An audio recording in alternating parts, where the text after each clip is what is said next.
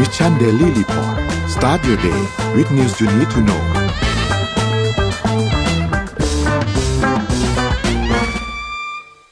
สวัสดีครับยินดีต้อนรับเข้าสู่ Mission Daily Report ประจำวันที่ 15 มิถุนายน 2566 นะครับ วันนี้คุณอยู่กับพวกเรา 2 คนตอน 7 โมงถึง 8 โมงเช้า สวัสดีพี่อ้อมครับ สวัสดีค่ะ สวัสดีผู้ติดตามทุกท่านนะคะ ทุกช่องทางเลยค่ะ ครับสวัสดีทุกคนตอนเช้าครับ วันนี้ก็เป็นเช้าวันพฤหัสแล้วนะครับ เดี๋ยววันนี้เราพาไปอัปเดตเรื่องราวต่างๆ กันนะครับ แต่ก่อนอื่น เดี๋ยวนนพาไปดูตัวเลขก่อนครับว่าเป็นอย่างไรบ้างครับ ไปดูกันครับ เริ่มต้นกันที่บ้านเราก่อนครับเซตบ้านเราครับอยู่ที่1,561.15นะครับ ติดลบมา0.08%นะครับ ถัดมาครับหุ้นต่างประเทศครับ ดาวโจนส์ครับอยู่ที่ 34,100 นะครับ NASDAQ ครับ 13,620 นะครับ NYSE ครับ 15,700 นะครับฟุตซี่100 ครับ อยู่ที่ 7,600 นะครับ แล้วก็ห่างเสงครับ อยู่ที่ 19,400 นะครับ ก็ไม่ได้มีการขยับเยอะมากนะครับ ในช่วงเวลาใกล้ๆเที่ยงคืนเมื่อวานนี้นะครับสำหรับตัวเลขหุ้นต่างประเทศนะครับ แต่ต้องบอกว่าถ้าเป็นตัวเลขหลังจากที่ เฟดเนี่ยมีการออกมาประกาศหลังจากที่เขาประชุม FOMC เสร็จเรียบร้อยแล้วเนี่ยนะครับว่าเฟดเนี่ยคงดอกเบี้ยไว้ที่ 5 ถึง 5.25%นะครับเพื่อง่ายก็คือเป็นการหยุดการขึ้นดอกเบี้ยครั้งแรกในรอบ 15 เดือน ซึ่งเดี๋ยวเราลงดีเทลกันเนี่ยนะครับแต่ว่าเอ่อก็ส่งผลทำให้ดาวโจนเนี่ยร่วงไปประมาณ 400 กว่าจุดเหมือนกันนะครับซึ่งก็น่าสนใจครับนนพาไปดูตัวเลขอันต่อไปกันครับเดี๋ยวเราค่อยไปลงดีเทลเรื่องของเอ่อประชุม FOMC กันนะครับ ราคาน้ำมันดิบครับก็อยู่ที่ WTI ครับ69.42 นะครับ แล้วก็ Brent อยู่ที่ 74.23 นะครับ ถัดมาครับ ราคาทองคำครับอยู่ที่ 1,955.45 นะครับ บวกมา 0.60%นะครับ และสุดท้ายครับคริปโตเคอเรนซีครับบิตคอยครับอยู่ที่ 25,950 นะครับ Ethereum อยู่ที่ 1,738 นะครับ b i n a n c e ครับอยู่ที่ 247 นะครับ Solana 15.16 นะครับ แล้วก็ Bitkub อยู่ที่ 1.37 นะครับ จะมีก็ Binance นะครับ ที่บวกมาประมาณ 4.4%นะครับเอาละนี่เป็นอัปเดตตัวเลขทั้งหมดครับพี่อ้อม พี่อ้อมพาไปดู Morning Talk หน่อยครับ ได้เลย Morning Talk ของเราในในช่วงนี้เวลาพี่อ้อมอ่านข่าวจะเป็นแบบมุมการทำงานครับวันนี้ทำในวันนี้นะคะ เราจะมาพูดในเรื่องของ toxic workplace toxic ในสถานที่ทำงานเราจะมีวิธีการจัดการอย่างไรดี อยากให้แต่ละคนนะคะ แชร์มา เพราะว่าทุกคนมีงานทำอยู่แล้ว ไม่ว่าจะเป็นเจ้าของกิจการ เป็น partner เป็นทีมงานอะไรอย่างเงี้ยค่ะ ถ้าเราเจอเวลาสถานที่ toxic ในสถานที่ทำงานเนี่ย เราจะมีวิธีการรับมือยังไง เพื่อจะได้เป็นประโยชน์ให้กับคนอื่นที่ติดตามช่องทางของเรานั่นเองนะคะ ครับ โอเคครับ เดี๋ยวประมาณสักเจ็ดโมงห้าสิบเราไปดู Morning Talk กันอีกทีหนึ่งเนาะก็ตอนนี้ฝากพิมพ์ comment กันเข้ามานะครับ เดี๋ยวจะได้ไปพูดคุยกัน พี่อ้อมเริ่มก่อนไหมครับข่าววันนี้ พี่อยากเริ่มข่าวเรื่องของเอาแบบเร็วๆเรื่องเทคโนโลยีก่อนละกัน แต่ว่าเป็นเทคโนโลยีในเรื่องของรถ EV อ่านะคะ เราอะตามเทสลามาสักพักหนึ่งแล้วนะคะแต่ตอนนี้ล่าสุดค่ะโตโยต้าค่ะ เขาได้ซุ่ม พัฒนารถยนต์ไฟฟ้านะคะ ที่ใช้แบตเตอรี่แบบ solid state นะคะ สามารถชาร์จเต็มได้ภายใน 10 นาที และ 10 นาทีนี้เนี่ยเราอาจจะคิดว่าอาจจะวิ่งได้แค่ร้อยโลหรือเปล่าไม่ใช่นะจ๊ะ 10 นาทีนี้เนี่ยวิ่งได้ประมาณ 1,200 กิโลเมตร คาดว่าจะขายจริงเนี่ยปี 2024 นะคะ ก็คือประมาณ 4 ปีข้างหน้านะคะ ซึ่งเอ่อนี่ถือเป็นการมุมมองในในเรื่องของรถยนต์ไฟฟ้าแล้วกันนะเป็นการค่อนข้างที่จะแบบ สั่นสะเทือนนะคะ เพราะว่าปัจจุบันนี้เนี่ยรถยนต์ไฟฟ้าเนี่ยจะใช้แบตเตอรี่ลิเธียมไอออน แม้ทำงานได้ดีนะ แต่มันก็มีข้อจำกัด เช่น เวลาใช้เวลาค่อนข้างมากๆใช้เวลามากในการชาร์จนะคะ แล้วก็ไม่สามารถที่จะให้พลังงานแก่รถยนต์ในระยะทางไกลได้สมมติว่าเรามีรถยนต์คันหนึ่งใครใช้รถเอ่อ EV ที่แบบรถไฟฟ้าขนาดเล็กเนาะเราก็จะรู้แหละแล้ว่าเราไปที่เต็มที่อะอาจจะไปแค่หัวหินกับชลบุรี ถ้าจะไปไกลกว่านั้นเนี่ย ต้อง เช็คระยะเวลาหรือว่าเช็คสถานที่ที่จะเติมไฟฟ้าเนี่ยดีๆ เพราะว่าคิวมันค่อนข้างยาวมาก ดังนั้นเนี่ยสำหรับรถคันไหนนะคะ ที่มีกำลังที่เยอะกว่านะสามารถชาร์จได้มากกว่าเนี่ยก็อาจจะชาร์จได้เพียงแค่ครั้งเดียวถึงจะไปได้นะคะคราวนี้เนี่ยและแบตเตอรี่ solid state เนี่ยต่างด้วยอะไรนะคะ ต่างด้วยเพราะว่ามันมีความปลอดภัยกว่า เพราะมีโอกาสน้อยที่จะร้อนมากเกินไป นอกจากนี้ค่ะยังช่วยสามารถเก็บพลังงานได้มากขึ้น ซึ่งหมายความว่า สามารถให้พลังงานแก่รถยนต์ในระยะทางไกลมากขึ้นนะคะ ข้อได้เปรียบที่ใหญ่ที่สุดในประการนึงก็คือสามารถชาร์จได้รวดเร็วภายในเวลาไม่ถึง 10 นาทีตามที่โตโยต้าได้กล่าวเอาไว้ สิ่งนี้ค่ะอาจจะทำให้รถยนต์ไฟฟ้ามีความสะดวกสบายมากขึ้น เติมเชื้อเพลิงได้เร็วขึ้น เช่นเดียวกับรถใช้น้ำมันนั่นเองนะคะต่อไปคืออุ้ยสิบนาทีแป๊บเดียวนะคะช้าๆ แล้วก็มันจะได้ปรับเรื่อง traffic ในการรอเรื่องของการชาร์จรถด้วยเหมือนกันนะคะ แต่อีกมุมมองหนึ่งคือมันเหมือนหลาย ๆ อย่างในชีวิต ไม่ว่าจะเป็นแบตเตอรี่แบบ solid state ที่ฟังจะดูแล้วโอเคนะคะ แต่การผลิตในปริมาณมาก ๆ นั้นเนี่ย มันทำได้ยากครับหนุ่มมันเร็วใช่ไหมมันดีใช่ไหมแต่การที่เราจะปั๊มออกมาเยอะ ๆ เนี่ย มันทำได้ยากเนื่องจากแบตเตอรี่เนี่ย มีความเสื่อมสภาพเร็วกว่าแบตเตอรี่ทั่วไป อ่า ในอดีตเนี่ยแบตเตอรี่เหล่านี้สามารถชาร์จซ้ำได้หลายร้อยครั้งก่อนที่จะหยุดทำงาน สิ่งเหล่านี้ ไม่เหมาะสำหรับแบตเตอรี่รถยนต์ซึ่งต้องสามารถชาร์จซ้ำได้หลายพันครั้งต่ออายุการใช้งาน แต่ดูเหมือนโตโยต้าจะมั่นใจว่าพวกเขาเนี่ยจะสามารถที่จะมีข้อโต้แย้งอันนี้ และสามารถทำให้มันเกิดขึ้นจริงนะคะ ขั้นตอนต่อไปก็คือการหาวิธีการผลิตแบตเตอรี่เหล่านี้ในปริมาณที่เยอะ ซึ่งอาจจะทำให้ มุมมองของรถไฟฟ้าอาจจะเปลี่ยนไปนะคะ แล้วก็โตโยต้านี้เนี่ยก็ไม่ใช่หน้าใหม่เนาะในเรื่องของแบตเตอรี่ solid state เพราะว่าพวกเขาเนี่ยเป็นผู้นำเทคโนโลยีและถือครองสิทธิบัตรมามากกว่า 1,000 ฉบับ ย้อนกลับไปตั้งแต่ปี 2020 นะคะ พวกเขาได้ทำการทดสอบรถยนต์ด้วยแบตเตอรี่ solid state และในอนาคตโตโยต้ามีแผนจะพัฒนาแบตเตอรี่ solid state นี้สามารถให้พลังงานแก่รถยนต์ ได้ในระยะทางประมาณ 1,500 กิโลเมตร และที่น่าประทับใจนะคะ ไอ้1,500กิโลเมตรนี่แหละ อาจจะชาร์จน้อยกว่า10นาที และนี่จะเป็นมุมมองการก้าวกระโดดครั้งยิ่งใหญ่นะคะ ของวงการรถ EV นั่นเองค่ะ แต่ในอนาคตอะเราอาจจะไม่มีรถของเราเองก็ได้นะนนเหมือนที่พี่ปิ๊กเคยเราเอาไว้ว่า เราเช่าดีกว่าครับแล้วมันก็เปลี่ยนไปเรื่อยเพราะว่าอาจสมมติว่าจินตนาการ ถ้าเป็น solid state แบตเตอรี่เอ่อแบตเตอรี่นี้เนี่ย ชาร์จเนี่ยอะมือถือของเราเนี่ย สมัยก่อนเนี่ยห้าปี บัตรกระบวมแล้วถูกไหมถ้าเรายังอยากใช้เครื่องเดิม คันเดิมเราอาจจะต้องเปลี่ยนแบตหรือถ้าเราไม่อยากเปลี่ยนแบตเราอาจจะชาร์จได้นานขึ้น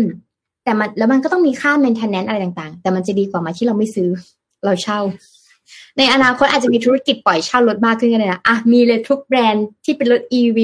ประกัน EV ทุกอย่างนะคะ แล้วเราก็ไปเช่าเป็นไลเซนส์เป็นต่อปีต่อปีไปเปลี่ยนรถใหม่ไปเรื่อยๆอ่าอาจจะดีขึ้นก็ได้ เสียเงินน้อยลง ใช่ คือคือถ้าพอพอมาคำนวณดูแล้วมันอาจจะคุ้มค่ากว่าก็ได้นะใครจะรู้เนาะใช่คือ อันนั้นอาจจะต้องรอดู รอดูให้มีธุรกิจแบบนี้ออกมาเยอะๆลองคิดภาพว่าถ้าคุณเช่ารถยนต์รายปี แล้วมันคุ้มกว่า ไปซื้อใช่ไหมเพราะว่ารถราคาจะถูกด้วยไง ด้วยด้วยความที่อันนี้มันจะเป็นมุมมองของรถยนต์ที่ซื้อที่เช่ามาเพื่อใช้งานโดยเฉพาะ ไม่ไม่ได้เป็นซื้อมาแบบว่าสะสมนะ ไม่ได้เป็นคนที่แบบว่าชอบรถซื้อรถยนต์ชอบซื้อรถสปอร์ตซื้อรถวินเทจไม่ใช่แบบนั้นนะแต่นี่คือซื้อมาเพื่อใช้งานล้วนๆเหมือนเวลาเราเช่าไปเที่ยวต่างจังหวัดอะไรเงี้ย ไปแล้วไปต่างจังหวัดแล้วเราเช่ามาเงี้ยเออเออก็น่าสนใจครับรอติดตามดูว่าจะมีการมีมีรูปแบบนี้ออกมามากน้อยแค่ไหนในอนาคตนมพาไปดูต่อที่ข่าวของเฟดเลยแล้วกัน นะครับได้เลยที่มีมีการประชุมกันเมื่อวานนี้นะครับ คือจริงๆแล้วเนี่ยก็มีการคาดการณ์กันมาก่อนหน้านั้นแล้วนะครับ คือทางทางทางสำนักข่าว AP เนี่ยเขาก็มีการรายงานก่อนหน้าที่จะถึงช่วงตีหนึ่งตามเวลาไทยคือตีหนึ่งนะครับ ว่าธนาคารกลางสหรัฐหรือว่าเฟดเนี่ยก็มีแนวโน้มว่าจะไม่ปรับเพิ่มอัตราดอกเบี้ยในการประชุม FOMC ในช่วงนั้นวันที่ 13 วันที่ 14 ที่ผ่านมานะครับ ซึ่งก็อย่างที่บอกครับว่าจะเป็นครั้งแรกในรอบ 15 เดือนนะครับที่เฟดเนี่ย ชะลอความรุนแรงของผลกระทบที่เกิดขึ้นจากการปรับขึ้นอัตราดอกเบี้ย นโยบายเพื่อควบคุมเงินเฟ้อนะครับ แต่ว่าก็อย่างไรก็ตามครับเจ้าหน้าที่ระดับสูงของเฟดเนี่ยก็ยังมีการส่งสัญญาณว่า การหยุดหยุดขึ้นออดอกเบี้ย อัตราดอกเบี้ยนโยบายในครั้งนี้เนี่ยเป็นเพียงการระงับชั่วคราวเท่านั้น ก็เป็นไปได้ว่าเราอาจจะเห็นการปรับขึ้นอีกทีหนึ่งในครั้งหน้าหรือเปล่านะครับ อันนี้ก็เป็นอีกจุดหนึ่งที่ที่ต้องรอติดตามกันดู เพราะว่า ก็มีการวิเคราะห์ครับว่าการระงับการขึ้นราดอกเบี้ยนโยบายในเดือนมิถุนายนในเดือนนี้เนี่ยเป็นไปเพื่อที่เจอร์มพาเวลเนี่ยจะได้สามารถที่จะปริประนอมกับทางด้านคณะกรรมการนโยบายการเงินรายอื่นๆได้เนื่องจากว่าตอนนี้เนี่ยความคิดเห็นของคณะกรรมการเองก็ไม่ตรงกัน โดยเฉพาะอย่างยิ่งเกี่ยวกับเรื่องของการเพิ่มอัตราดอกเบี้ยนโยบายนะครับณปัจจุบันตอนนี้เนี่ยจากตัวเลขที่เราเห็นเนี่ยนะครับสถานการณ์เงินเฟ้อของสหรัฐเนี่ยเริ่มชะลอตัวลงแล้วนะครับ ซึ่งก็เป็นสัญญาณที่ทำให้เห็นว่านโยบายปรับเพิ่มอัตราดอกเบี้ย ที่ผ่านมาก่อนหน้านี้เนี่ยเริ่มที่จะเห็นผลนะครับ แต่ก็ส่งผลให้ต้นทุนทางการเงินในประเทศเนี่ยมันมีการปรับตัวสูงขึ้นมาด้วยเช่นเดียวกัน เพราะฉะนั้นหลังจากนั้นเอ่ออันนี้คือคาดการณ์เนาะแต่ว่าสิ่งที่เกิดขึ้นจริงๆเมื่อวานตอนตีหนึ่งเนี่ยก็เป็นไปตามที่คาดการณ์นั่นแหละนะครับคือเฟดเนี่ยก็ประกาศคงอัตราดอกเบี้ยไว้ที่ 5.00 ถึง 5.25%นะครับก็เป็นการหยุดขึ้นอัตราดอกเบี้ยเป็นครั้งแรกในรอบ 15 เดือนนะครับแต่ก็แน่นอนครับว่าต้องรอติดตามในอีก ช่วงปีนี้ เพราะว่ายังคงมีการประชุมอีก 2 ครั้งนะครับเพราะฉะนั้นมีความเป็นไปได้ว่าอาจจะเราอาจจะได้เห็นการขึ้นอัตราดอกเบี้ยของธนาคารกลางสหรัฐอีก 2 ครั้งหรือเปล่าอันนี้ก็เป็นไปได้เหมือนกันต้องรอติดตามดูนะครับ แต่ว่ารอบนี้เนี่ยมติเป็นเอกฉันให้คงอัตราดอกเบี้ยไว้นะครับ แล้วก็ก่อนหน้านี้เนี่ยมีการเดินหน้าปรับขึ้นอัตราดอกเบี้ยมา 10 ครั้งติดกันตั้งแต่เดือนมีนาคมปี 2022 นะครับ ก็ขึ้นขึ้นมาเป็นระยะเวลาค่อนข้างนานนะครับ ถ้าถ้าพูดกันเป็นเดือนก็คือ 15 เดือนติดอย่างที่เราเห็นนะครับ แล้วก็ดอทพลอตที่เฟดประกาศออกมาเนี่ยนะครับ ยังคงแสดงให้เห็นนะครับว่าเป็นไปได้ว่าอาจจะมีการปรับขึ้นราดอกเบี้ยในอีก 2 ครั้งในช่วงที่เหลือของปีนี้นะครับ เพราะฉะนั้นก็ยังบอกไม่ได้สักทีเดียวครับว่าจะเกิดอะไรขึ้นบ้างนะครับ แล้วก็ในช่วงที่มีการประกาศเมื่อวานนี้เนี่ยพอประกาศไปปุ๊บดาวโจนก็ร่วงทันทีเลยด้วย จนค่อยๆเอ่อขึ้นมาอีกครั้งหนึ่งในช่วงระยะเวลาหลังจากนั้น หลังจากที่เจอร์มพาเวลเนี่ยได้ออกมาอธิบายออกมาแถลงอีกทีหนึ่งหลังจากที่เขาประกาศตัวมติของ FOMC ออกมาแล้วนะครับ ก็น่าจะเป็นประมาณนี้นะครับสำหรับการประชุม FOMC เมื่อวานนี้นะครับก็รอติดตามกันอีก 2 ครั้งครับเพราะว่าการประชุมของเฟดก็เป็นอันหนึ่งที่ นักลงทุนทั่วโลกก็ต้องจับตามองว่าเขาจะมีนโยบายอย่างไรนะครับ มีแนวทางหรือมาตรการทางการเงินที่เปลี่ยนแปลงไปอย่างไรนะครับ ก็ประมาณนี้ครับสำหรับการประชุมเฟดครับไหนๆมาเรื่องเงินแล้วพี่อ้อมอยากพามาเรื่องหนึ่งและเป็นเรื่องที่ทุกคนจะต้องเจอ เพราะเป็นเรื่องเกี่ยวกับเมืองไทย ให้ถ่ายว่าณปัจจุบันนี้เนี่ย ค่าใช้จ่ายต่อต่อหัวในเมืองไทยคิดว่าค่าใช้จ่ายเท่าไหร่ ให้เดาให้เดาให้เดาต่อเดือนต่อเดือน ต่อเดือนดีมากขอบคุณคนทั่วไปใช่ไหมคนทั่วไป อ่าหนึ่งคนน่าจะหมื่นหนึ่งเออหมื่นหนึ่งอันนี้หมื่นหนึ่งนะ พี่เฉลยทะลุหนึ่งหมื่นแปดพันบาทแล้วครับนนโอ้เหรอ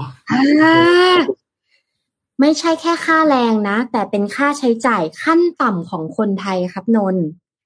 สถิตินะคะบอกชัดเจนเลยนะคะ รายจ่ายต่อเดือนของคนไทยเนี่ยพุ่งสูงถึงหนึ่งหมื่นแปดพันบาทต่อเดือนสวนทางกับรายได้ และที่น่าตกใจคือสมัยก่อนเน่ะเราจะมีชนชั้นล่างใช่ไหมครับ ชนชั้นกลางแล้วชนข้างบนหรือคนรวยใช่ไหมครับในต่อไปนี้มันจะไม่มีคำว่าชนชั้นกลางแล้วครับนนมันจะเป็นแค่คนจนกับคนรวยเท่านั้นเองครับเดี๋ยวเพราะอะไรเราจะมาพูดเรื่องนี้กันนะคะ รายจ่ายสูงรายได้ไม่โตนะคะ เงินเดือนเท่าไหร่ถึงจะอยู่ได้เมื่อสำนักงานนโยบายและยุทธศาสตร์การค้าสอนคนะคะออกมาบอกถึงอัตราเงินเฟ้อที่ทำให้ค่าใช้จ่ายต่อเดือนโดยเฉลี่ยของคนไทยมีถึง 18,023 บาทต่อเดือนณตอนนี้ค่าแรงขั้นต่ำโดยเฉลี่ยของบ้านเราเนี่ยค่ะอยู่ที่ประมาณ 333 บาทต่อวัน ถ้าสมมุติทำงานเต็มเดือน 30 วันเนี่ยจะได้เดือนละประมาณ 1 1 1 1 0บาท ส่วนเด็กจบใหม่ปริญญาตรีเนี่ยเริ่มต้นอยู่ที่ประมาณ 1 2 0 0 0 12,000จนถึง15,000บาทถูกไหมคะต่อเดือนนะคราวนี้เนี่ยจากข้อมูลของสอนคบอกว่าใน18,023บสามบาทนี้เนี่ยค่าใช้จ่ายอันดับหนึ่งนะคะคือค่าโดยสารสาธารณะ ค่าซื้อรถส่วนตัว ค่าน้ำมันและค่าบริการโทรศัพท์เฉลี่ยอยู่ที่ 4,170 บาท คิดเป็น 23.14%นะคะตามมาด้วยอันดับ 2 ค่าเช่าบ้าน ค่าไฟ ก๊าซหุงต้มอยู่ที่ประมาณ 3,922 บาท อยู่ คิดเป็น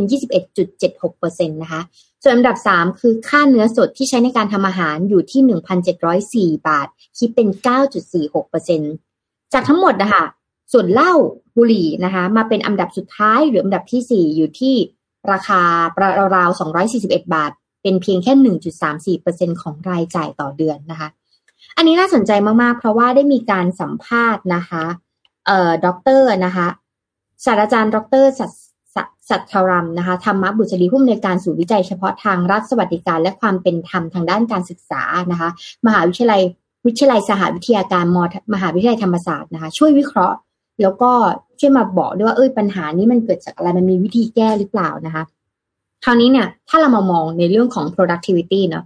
ประสิทธิภาพของการผลิตและการทำงานเนี่ยเราอยากได้ productivity เยอะๆถูกไหมเศรษฐกิจจะขับเคลื่อนได้ต้องมี productivity ที่ดี แต่ว่าทักษะแรงงานหรือเทคโนโลยีนี้เนี่ย ค่าจ้างโดยเฉลี่ยแล้วเนี่ยกลับไม่ได้เพิ่มตาม อยากทำเทคสตาร์ทแต่ว่ารายได้แค่นี้มันมันไม่ได้ตอบโจทย์เนี่ย โดยรายได้ 80%ของคนส่วนใหญ่ไม่สอดคล้องกับการเติบโตทางเศรษฐกิจ ค่าครองชีพพื้นฐานเนี่ย หรือให้เรียกได้ว่าค่าจ้างที่เราควรจะได้เนี่ย มันควรจะทำให้ชีวิตเราดีขึ้นเนาะแต่ว่ามันไม่ใช่ค่าจ้างที่จะใช้ชีวิตไปวันๆส มมติว่านักศึกษาจบใหม่มา ค่าเงินเดือนประมาณหมื่นห้าแต่ค่าใช้จ่ายโดยเฉลี่ยที่จับสถิติมาหมื่นแปดอะนั่นหมายความว่าทุก ๆ เดือนคุณจะต้องติดลบประมาณสามพันบาทนะอ่า เห็นภาพไหมคือแค่ทำงานในองค์กรเหมือนเปิดประตูมาชีวิตก็ติดลบแล้วอะรายได้หายไปแล้วก็คือต้องหาเงินมาทำยังไงได้ ให้เราต้องหาสามพันบาทอันนี้เนี่ย เพื่อมาทำให้รายได้หักค่าใช้จ่าย เหลือ balance คือเท่ากับศูนย์นะไม่งั้นจะติดลบทุก ๆ เดือนก็คือสามพันบาทนะคะทีนี้เนี่ย สมมติว่าเราวิเคราะห์เรื่องของการเดินทาง การเดินทางแพงแซงทุกอย่างคำนี้ดีนะ เพราะว่าจากที่น่าสนใจคือข้อมูลจากสนคบอกว่า รายจ่ายส่วนใหญ่ไปกองอยู่ที่ขนส่งสาธารณะค่าซื้อรถค่าน้ำมันเมื่อถามว่าขนส่งแพงเกินไปไหมหรือดีหรือเปล่าเนี่ย ก็เลยมองว่าจริง ๆ แล้วเนี่ย ไม่ใช่แค่คนในกรุงเทพเองนะ คนต่างจังหวัดไม่ว่าจะเป็นขนส่งสาธารณะเนี่ยก็ไม่ได้ถูกออกแบบให้ใช้กับชีวิตประจำวันได้ เราเคยไปต่างจังหวัดไหมต่างจังหวัดต่างจังหวัดเนี่ยนั่งรออยู่ที่ศาลารถกว่าแต่ละคันกว่าจะมาใช่ไหมเออ ประมาณว่าวันหนึ่งมีเที่ยวหนึ่งก็ยังมีอย่างเงี้ย มันมันก็เลยอาจจะไม่ตอบโจทย์คนทำงาน เขาก็เลยมาทำงานในหัวเมืองมาทำงานในกรุงเทพนะคะ หรือบางทีเนี่ยรถเนี่ยไม่ อาจจะใช้ได้แค่เฉพาะผู้สูงอายุ หรือไปจ่ายตลาดหรือไปหาหมอไงแต่ไม่ได้แบบทำเรื่องของของการขนส่งอะ ให้สำหรับไปทำงานได้อะไรเงี้ย คนก็เลยต้องออกเอง อืมคราวนี้สมมุติว่าเราอะนั่งมอไซค์มาปักซอยหน้าบ้านและเราอะ ก็ต้องต่อรถเมย์เพื่อจะขึ้นรถไฟฟ้าอีก มันก็กลายว่าค่าใช้จ่ายมันบวกบวกบวกบวกเพิ่มไปเรื่อยกว่าจะออกจากซอยนะเรียกวินมอไซค์แล้วก็นั่งรถเมย์เพื่อไปขึ้น BTS เนี่ยมันหลายต่อไงมันสามทอดถูกไหมมันก็เลยยิ่งทำให้สูงมาก และคนที่พอมีกำลังส่วนใหญ่เนี่ยก็เลยซื้อรถมอเตอร์ไซค์หรือไม่ก็รถยนต์นะคะ แต่ถ้าเราลองคำนวณการผ่อนรถแบบถูกสุดนะ ตกเดือนละประมาณ 5,000 บาท ค่าน้ำมันอีกประมาณ 1,000ถึง2,000 บาท รวมแล้วเนี่ยคนที่มีรถส่วนตัวเนี่ยจะต้องมีค่าใช้จ่ายต่อเดือนอยู่ที่ประมาณ 6,000ถึง7,000 บาทต่อเดือนนะแต่คนที่ใช้ขนส่งสาธารณะเนี่ย เดือนหนึ่งก็ไม่ต่ำกว่า 3 ถึง 4,000 บาทแล้วอะคิดเป็น 20ถึง30%ของรายได้ต่อเดือน ถ้าเทียบแล้วเราก็เลยรู้สึกว่างั้นเราออกรถดีกว่าไหม ซึ่งคนคิดอะไรแบบนี้รถมันก็เลยติดถูกไหมคะแต่ถ้าเกิดเทียบกับประเทศที่พัฒนาแล้วนะขนส่งสาธารณะเนี่ยครอบคลุมทั้งหมดทั่วเมืองนะอ่าเพอๆเนี่ย ค่าใช้จ่ายในการขนส่งสาธารณะเนี่ย คิดเป็นแค่สี่ถึงห้าเปอร์เซ็นของค่าจ้างที่เขาได้รับด้วยซ้ำห่างกันมากเลยนะ เมื่อเทียบกับประเทศไทยเนี่ยคือแบบเกือบสามสิบเปอร์เซ็นต์นะแต่ต่างประเทศที่ประเทศที่พัฒนาแล้วเนี่ย มันคือแค่สี่ถึงห้าเปอร์เซ็นของรายได้นะคะ อีกอันหนึ่งที่น่าสนใจคือรายได้ต่ำแต่ค่ากินพุ่งจนหน้าห่วงนะคะ จากมุมเอ่อจากข้อมูลของสคณเนี่ยสนคนะคะเราบอกว่ารายจ่ายทั้งหมดนี้เนี่ยเป็นค่าอาหารถึง 41.97%ข้อมูลนี้มันสะท้อนถึงอะไรคือจริงๆแล้วเนี่ยค่าอุปโภคบริโภคเนี่ยมันเกี่ยวกับฐานะของคนด้วยนะอ่า กินหรูดูแพงเนาะแต่ถ้าเทียบกันแล้วเนี่ยกลุ่มคนที่รวยที่สุดกับกลุ่มคนที่จนที่สุดเนี่ย ค่าใช้จ่ายเรื่องอุปโภคบริโภคเนี่ยจะมีสัดส่วนที่ต่างกัน กลุ่มคนที่มีสตางค์5%บนสุด อาจจะหมดเงินไปกับการลงทุน การเดินไปที่การไปเที่ยวต่างประเทศหรือการทำธุรกิจนะคะ หรือการใดๆเอ่ยในการที่เขาเดินไปเดินทางไปทำงานเนาะแต่ในกลุ่มคนที่มีรายได้ต่ำเนี่ย มักจะหมดไปกับค่าอาหารการกินถึงเจ็ดสิบเปอร์เซ็นของรายได้นะมันสะท้อนถึงอะไรมันอาจจะเครียดแล้วทำให้เราไปออกเรื่องอาหารการกินก็ได้นะ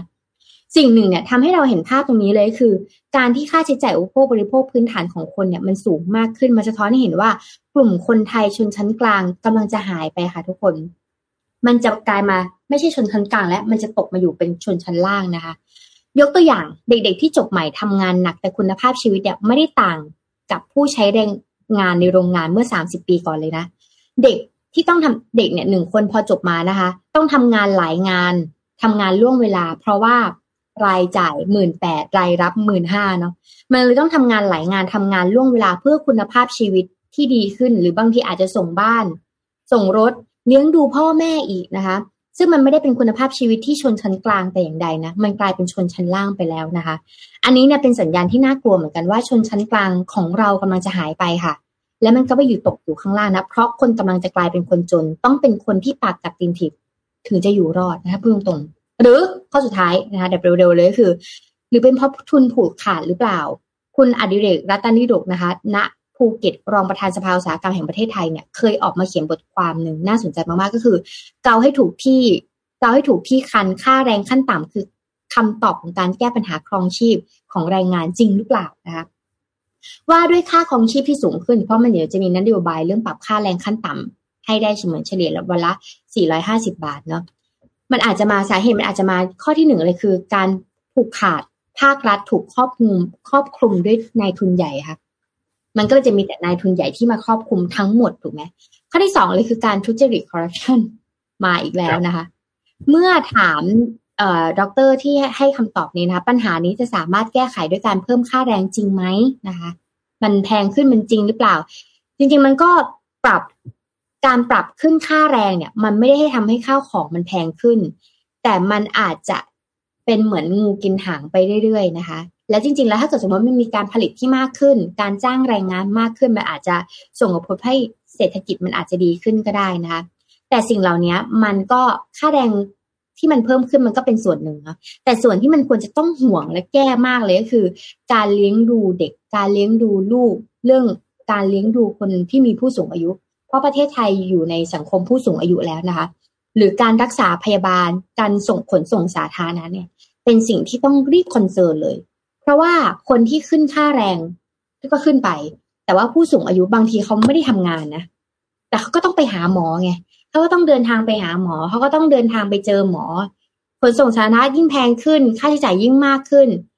เขาเหล่านั้นไม่ดีมีรายได้ แต่เขาก็จ่ายเพิ่มมากขึ้นอย่างเงี้ยค่ะทั้งเนี่ยนโยบายเนี่ยมัน เป็นนโยบายที่จะต้องช่วยกันนะคะ ก็อันนี้ก็เป็นหนึ่งข้อมูลเศรษฐกิจในประเทศไทยนะคะ เป็นสถิติแล้วก็เหมือนเพิ่งพับลิชมาเมื่อเมื่อสองวันที่แล้วคือวันที่สิบสองมิถุนายนนะคะ ก็เป็นกำลังใจให้ค่ะ อืม เออ เป็นกำลังใจให้สำหรับเด็กจบใหม่ด้วยนะเหมือนและและณปัจจุบันนี้สมัยก่อนเนาะคนทำงานนี้เนี่ยแต่ว่าเราเราทำงานเนี่ยเราก็แค่เลี้ยงดูตัวเราใช่ไหม แต่หลังๆเนี่ยเด็กจบใหม่ที่จบมาเนี่ยเด็กหนึ่งคนจะต้องดูแลทั้งพ่อและแม่ และโยงขึ้นไปข้างบนอีกก็คือตากับยายปู่กับย่าค่ะนั่นหมายถึงว่าหนึ่งคนเนี่ยวัยรุ่นคนหนึ่งคนต้องดูแลแบบคนอื่นอีกประมาณสี่ถึงห้าคนตามสถิติอันนี้อืมเพราะฉะนั้นเนี่ย มันก็จะเป็นงูกินหางไปเรื่อยๆค่ะ อันนี้ต้องรีบแก้นะเศรษฐกิจบ้านเราอะไม่งั้นไม่น่าจะต้องเจอแค่คิดก็เหนื่อยเลยอะ บางทีก็เหนื่อยจบมาก็เหนื่อยแล้ว คือเรียนอะเอาง่ายๆให้เป็นเรื่องเทคโนโลยีต้องเรียนเรื่อง chatbot ต้องเรียนเรื่อง AI ต้องเป็นโปรแกรมเมอร์อย่างเงี้ยมันคือนั้นมันก็คือกดดันระดับหนึ่งเลยนะครับทำงานมาก็เหนื่อยแล้วอะและทุกๆเดือนจะต้องหมดไปกับสิ่งรอบๆตัวอย่างเงี้ยเหนื่อยนะอืมแต่ต้องตาม Mission To The Moon เราจะได้พัฒนาและ upskill ไปด้วยกัน ครับผมครับผมถูกต้องครับอะจบดีครับ จบดีครับบดีจบดี landing ดีจบดีจบดีจบดีเออน่าเป็นห่วงน่าเป็นห่วงครับ เรื่องนี้ นนท์พาไปดูอีกเรื่องหนึ่งครับ ไปที่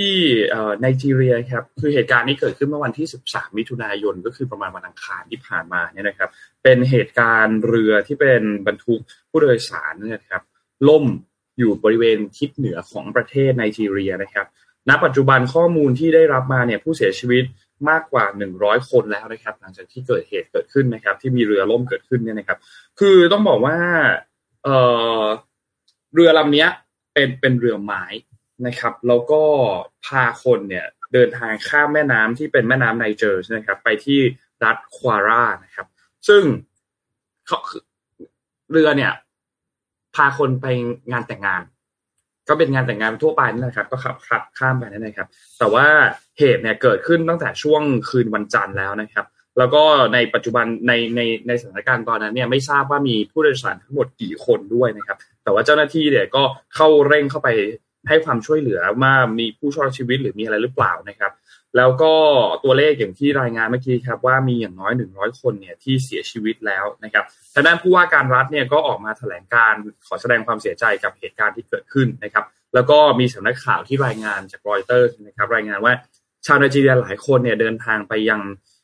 ปกติแล้วเนี่ย เวลาเขาเดินทางเนี่ยในพื้นที่ใกล้ๆตรงนั้นในภูมิภาคตรงนั้นเนี่ยเขาจะเดินทางกันด้วยเรือนะครับ ซึ่งต้องบอกว่า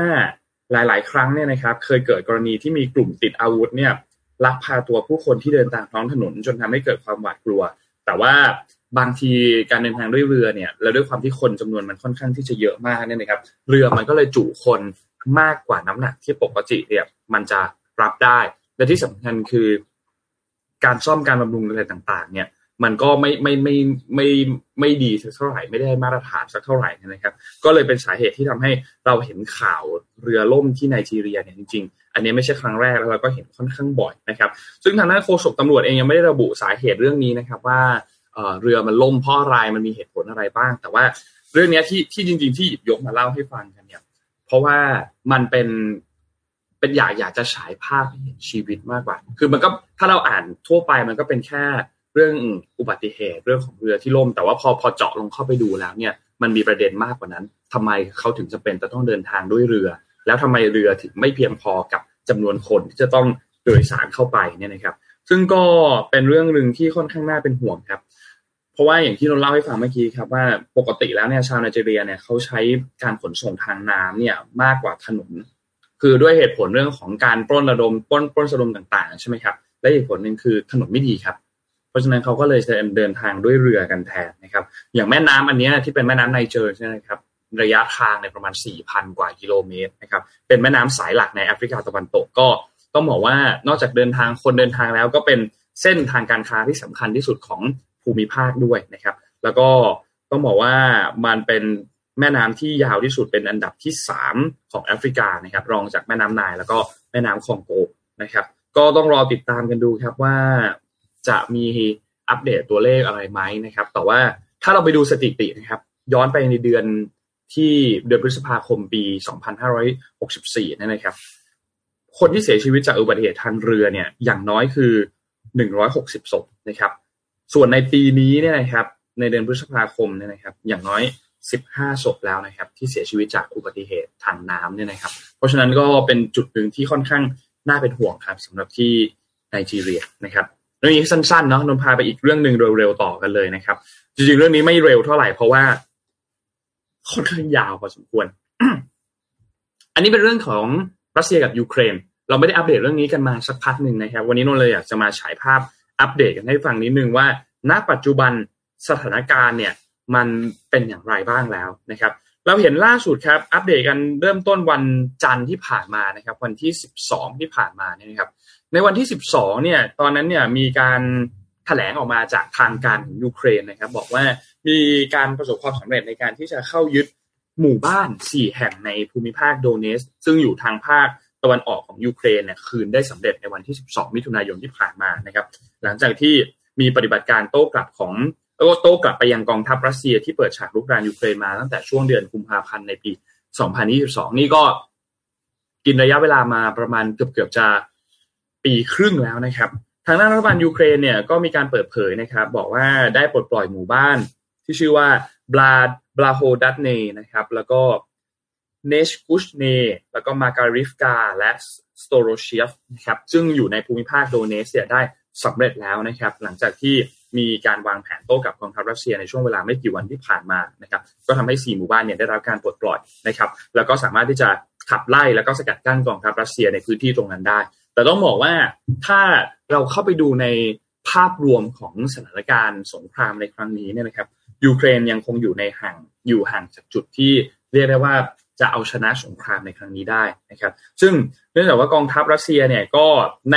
ในหลาย ๆ จุดที่เป็นสมรภูมิสำคัญเนี่ยนะครับเขาก็รัสเซียยังคงตรึงกำลังอย่างหนาแน่นในพื้นที่ตรงนั้นนะครับ แม้ว่า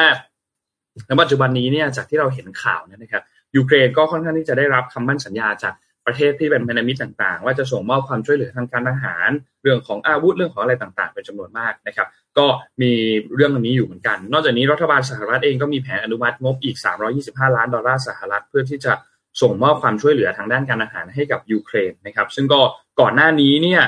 โดยภาพรวมแล้วเนี่ยก็มีการให้ความช่วยเหลือด้านต่างๆ นอกจากเรื่องของทหารเนี่ยนะครับและรวมเรื่องนั้นด้วยเนี่ยเป็นเงินมากกว่า 39,000 ล้านดอลลาร์สหรัฐนับตั้งแต่เริ่มมีสงครามเกิดขึ้นแล้วเนี่ยนะครับในทีนี้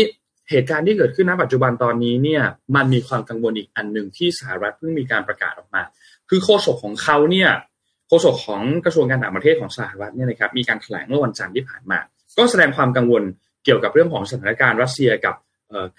ทางด้านของยูเครนใช่ไหมครับแต่ว่าอีกประเด็นหนึ่งที่กังวลเช่นเดียวกันคือประเด็นของเกาหลีเหนือ คือมันมีข่าวครับว่าเกาหลีเหนือเนี่ยกำลังวางแผนที่จะจัดส่งอาวุธให้กับรัสเซียเนี่ยมากขึ้น ซึ่งเรื่องนี้มีข่าวลือเนี่ยมาจากหลังจากที่คิมจองอึนเนี่ยนะครับผู้นำสูงสุดของเกาหลีเหนือเนี่ย มีข่าวว่าจะส่งเสริมความร่วมมือเชิงยุทธศาสตร์กับรัฐบาลของมอสโกนะครับซึ่งต้องบอกว่าในช่วงที่ผ่านมาถ้าใครได้ติดตามหน้าข่าวที่เกาหลีเหนือมีการพูดถึงรัสเซีย หรือพูดถึงสงครามในครั้งนี้เนี่ยก็มีการแสดงท่าทีอยู่ทางฝั่งรัสเซียเนี่ยค่อนข้างชัดเจนนะครับแล้วนอกจากนี้ทางด้านสื่ออย่าง KCNA หรือว่าสำนักข่าวกลางเกาหลีเนี่ยนะครับ ก็ได้ส่งข้อความจาก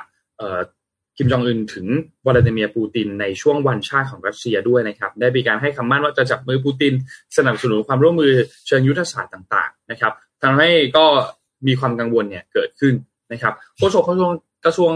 การต่างประเทศของสหรัฐเนี่ยเขาก็มีการพูดถึงมามาบอกว่า แม้ว่าในช่วงที่ผ่านมาเกาหลีเหนือจะปฏิเสธตลอดว่าไม่ได้มีการขายอาวุธให้กับรัสเซียเพื่อที่จะนำไปทำสงครามในยูเครน แต่สหรัฐเองก็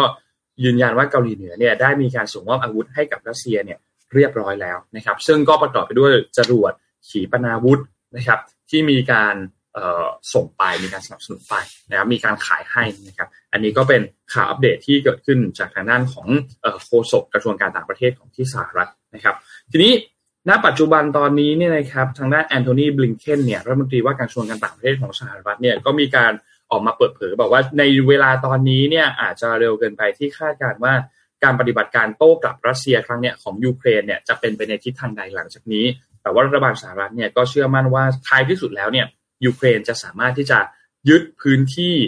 กลับคืนมาจากรัสเซียได้ทั้งหมดนะครับ แล้วฝั่งปูตินล่ะว่าอย่างไรบ้าง ทางฝั่งวลาดิเมียร์ปูตินนะครับ ได้มีการพูดถึงสถานการณ์ของสงครามในยูเครน ผ่านทาง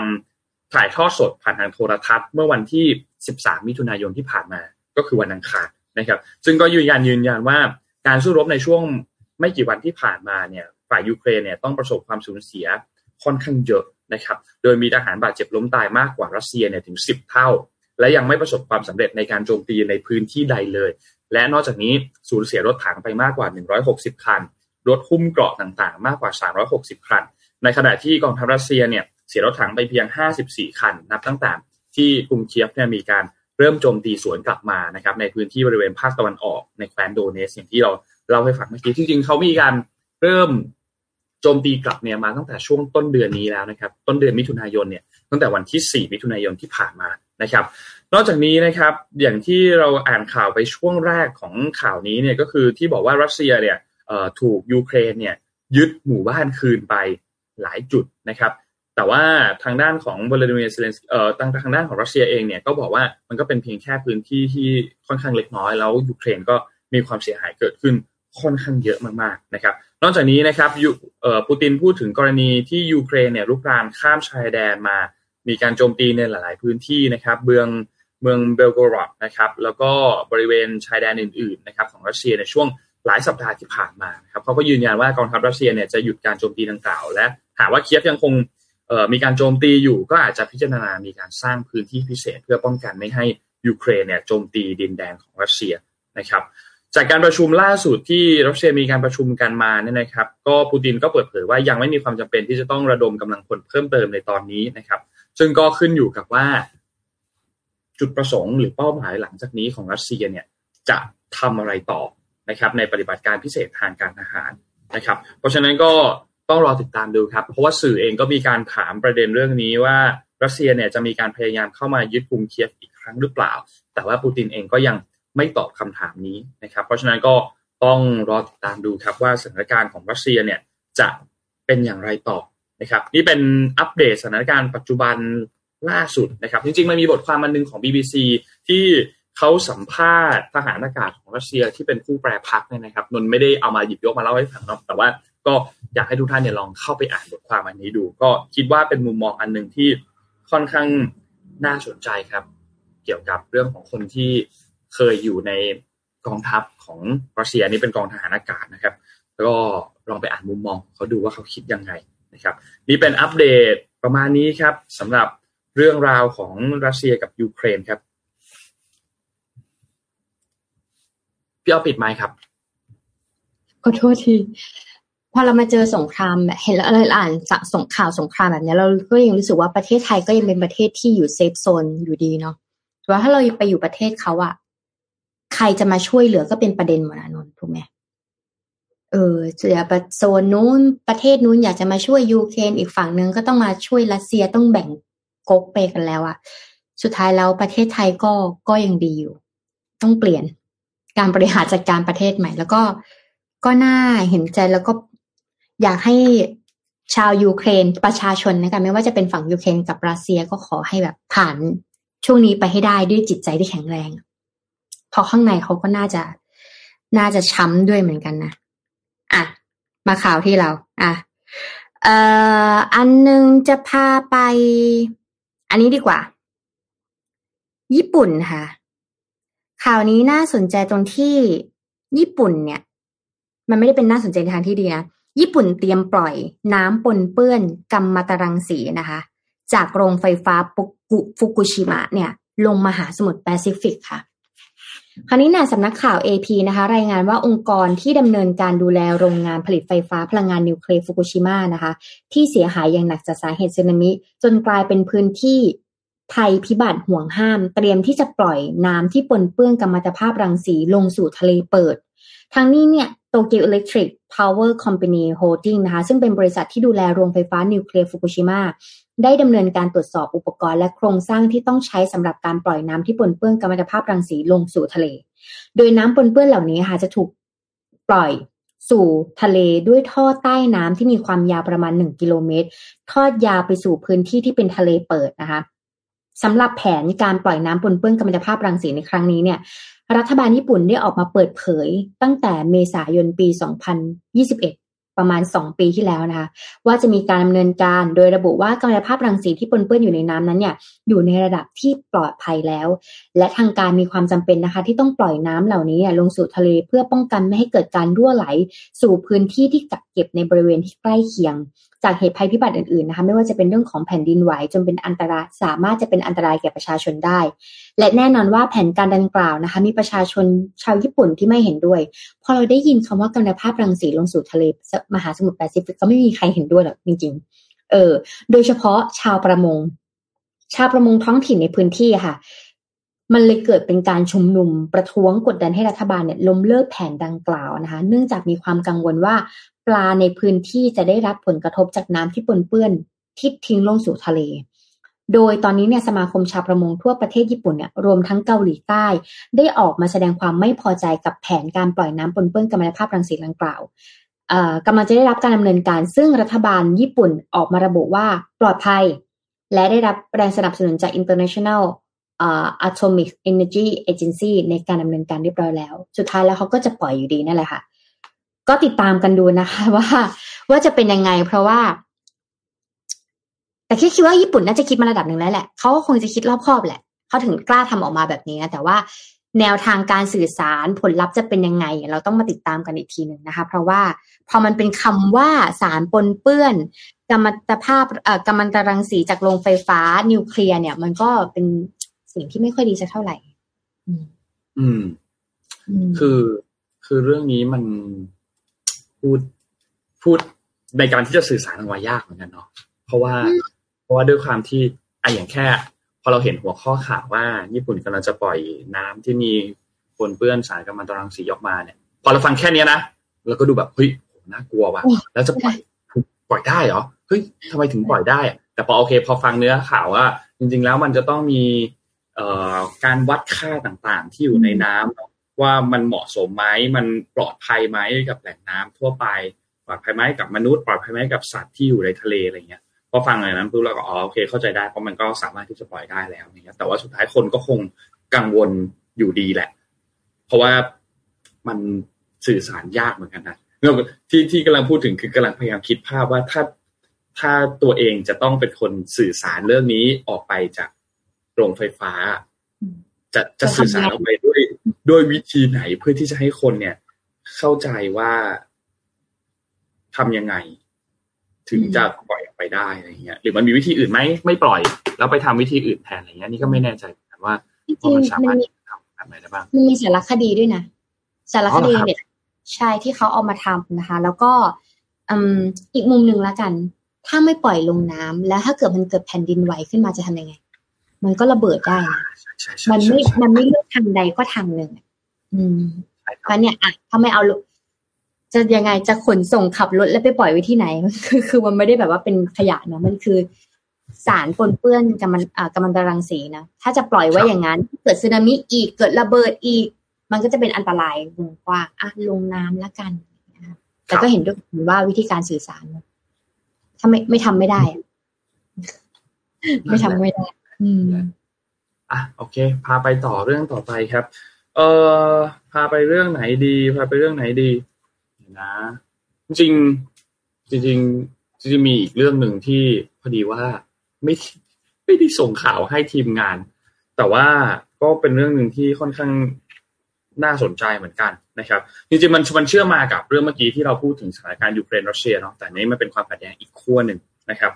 คือทางด้านของสหรัฐแล้วก็จีน นะครับยังไงทีมงานฝากเตรียมภาพแอนโทนีบลิงเคนขึ้นมาก็ได้ครับกระทรวงรัฐมนตรีกระทรวงการต่างประเทศของสหรัฐอเมริกา แล้วก็อีกท่านหนึ่งคือคุณฉินกังที่เป็นรัฐมนตรีว่าการกระทรวงการต่างประเทศของจีนนะครับอย่างนี้นนค่อยๆเล่าข่าวนี้ไปเรื่อยต้องขออภัยทีมงานด้วยนะฮะเอ่อคือเมื่อวานนี้เนี่ยมีการต่อสายโทรศัพท์ของสองคนนี้ไปพูดคุยกันนะครับที่เป็นรัฐมนตรีว่าการกระทรวงการต่างประเทศของทั้งสองประเทศคือจีนกับสหรัฐเนี่ยนะครับซึ่งต้องบอกว่าเป็นการพูดคุยกันครั้งล่าสุด ระหว่างตัวแทนระดับสูงสุดของสองประเทศนะครับในสถานการณ์ที่ตึงเครียดในช่วงเวลาตอนนี้สำหรับจีนแล้วก็สหรัฐที่มันมีหลายเรื่องมากอย่างที่เราเคยหยิบยกมาเล่ากันให้ฟังตลอดในช่วงหนึ่งเดือนที่ผ่านมาใช่ไหมครับสำหรับจีนของสำหรับจีนแล้วก็สหรัฐเนี่ยนะครับ ซึ่งตามกำหนดการอย่างเป็นทางการเนี่ยแอนโทนีบลิงเคนจะเดินทางไปเยือนที่จีนในวันที่ 18 มิถุนายนนี้ ซึ่งวันที่ 18 มิถุนายนมิถุนายนนี้ก็คือวันอาทิตย์ที่จะถึงนี้เนี่ยนะครับเอ่อ ประเทศที่มีเศรษฐกิจใหญ่เป็นอันดับหนึ่งอันดับสองของโลกแบบนี้ในช่วงหลายปีที่ผ่านมา เราเจอตั้งแต่ trade war มี tech war แล้วก็มีปัญหาเรื่องของ geopolitics ในหลาย ๆ พื้นที่ด้วยนะครับ แล้วก็ตั้งแต่ยุคโดนัลด์ทรัมป์ที่มีสงครามในการค้า แล้วก็ณปัจจุบันตอนนี้ที่มีกรณีไต้หวันมีกรณีเรื่องของการแผ่ขยายอิทธิพลในบริเวณที่บริเวณแถบทะเลจีนใต้นะครับ ทีนี้การพูดคุยในครั้งนี้เกี่ยวกับ จะมีพูดหาพูดหารือเกี่ยวกับเรื่องของการบรรเทาความตึงเครียดระหว่างสหรัฐแล้วก็จีนแน่นอนนะครับ หลังจากที่มีการตัดสินใจที่จะเดินทางมาอย่างจีน แต่เขาก่อนหน้านี้เนี่ยเขาเลื่อนมาครับ ตอนแรกเนี่ยจะเดินทางไปช่วงต้นปีนี้ปีต้นปี 2023นี่แหละ แต่สุดท้ายแล้วเนี่ยเลื่อนมาจำเคสกรณีที่มีบอลลูนสอดแนมเคลื่อนที่เข้ามาบริเวณน่านน้าของสหรัฐได้ใช่ไหมครับ ในในในช่วงเวลาตอนนั้นเนี่ยมันก็สร้างความกังวลพอสมควรทำให้สหรัฐเองก็มีการยกเลิกการเดินทางไป คือไม่ได้ยกเลิกก็คือเลื่อนออกไปก่อนเนี่ยนะครับ และบรรยากาศก็ตึงเครียดมากเข้าไปอีกนะครับนี่ทางด้านคุณฉินกังเนี่ยนะครับ ก็บอกว่าทางการจีนเนี่ยมีมุมมองและการจัดการกับความสัมพันธ์ของจีนสหรัฐบนพื้นฐานของหลักการที่เคารพซึ่งกันและการอยู่ร่วมด้วยกันอย่างสันติ และร่วมมือกันแบบได้ผลประโยชน์ทั้งสองฝ่าย นะครับตามที่สีชิ้นผิงเนี่ยได้มีการเสนอแนะแนวทางไว้นะครับส่วนทางด้านโฆษกของกระทรวงการต่างประเทศของสหรัฐก็คือคุณแมทธิวมิลเลอร์เนี่ยนะครับเราได้ยินชื่อคนนี้บ่อยนะระหว่าง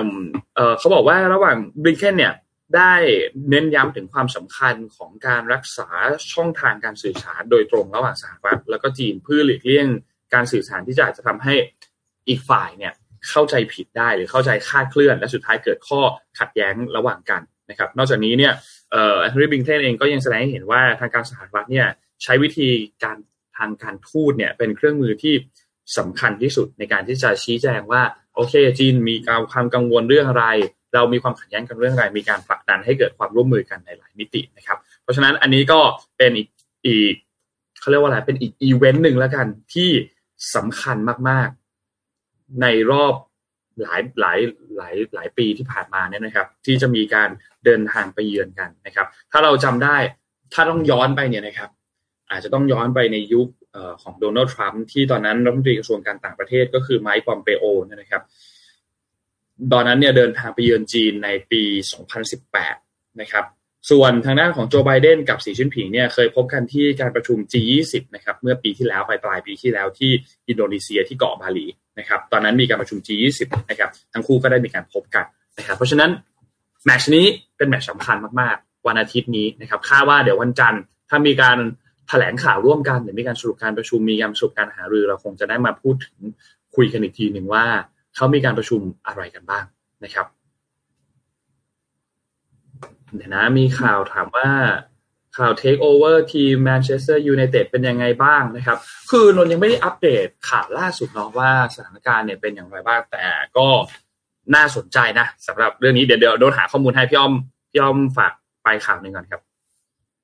ได้ค่ะไหนๆก็มาจีนนะคะ ก็เลยอยากจะพามาดูว่าจีนตอนนี้นะคะ เศรษฐีจีนค่ะแห่ออกนอกประเทศ เพราะว่าหลังจากเศรษฐกิจประเทศเขาชะลอตัว อ่า เพราะว่าบางทีเรา เขาอาจจะมาที่ไหนเขามาที่ไทยหรือเปล่าเดี๋ยวเรามาดูกันสำนักงานข่าวบลูมเบิร์กนะคะ รายงานว่าบริษัทที่ปรึกษา Henley and Partner ได้เปิดเผยรายงานที่ระบุว่าจีนเนี่ยจะต้องเผชิญกับการย้ายถิ่นฐานของเศรษฐีค่ะใช้คำว่าเศรษฐีนะจำนวนมากในปีนี้ หลังจากที่เศรษฐกิจจีนชะลอตัวนะคะ อย่างหนักนะคะ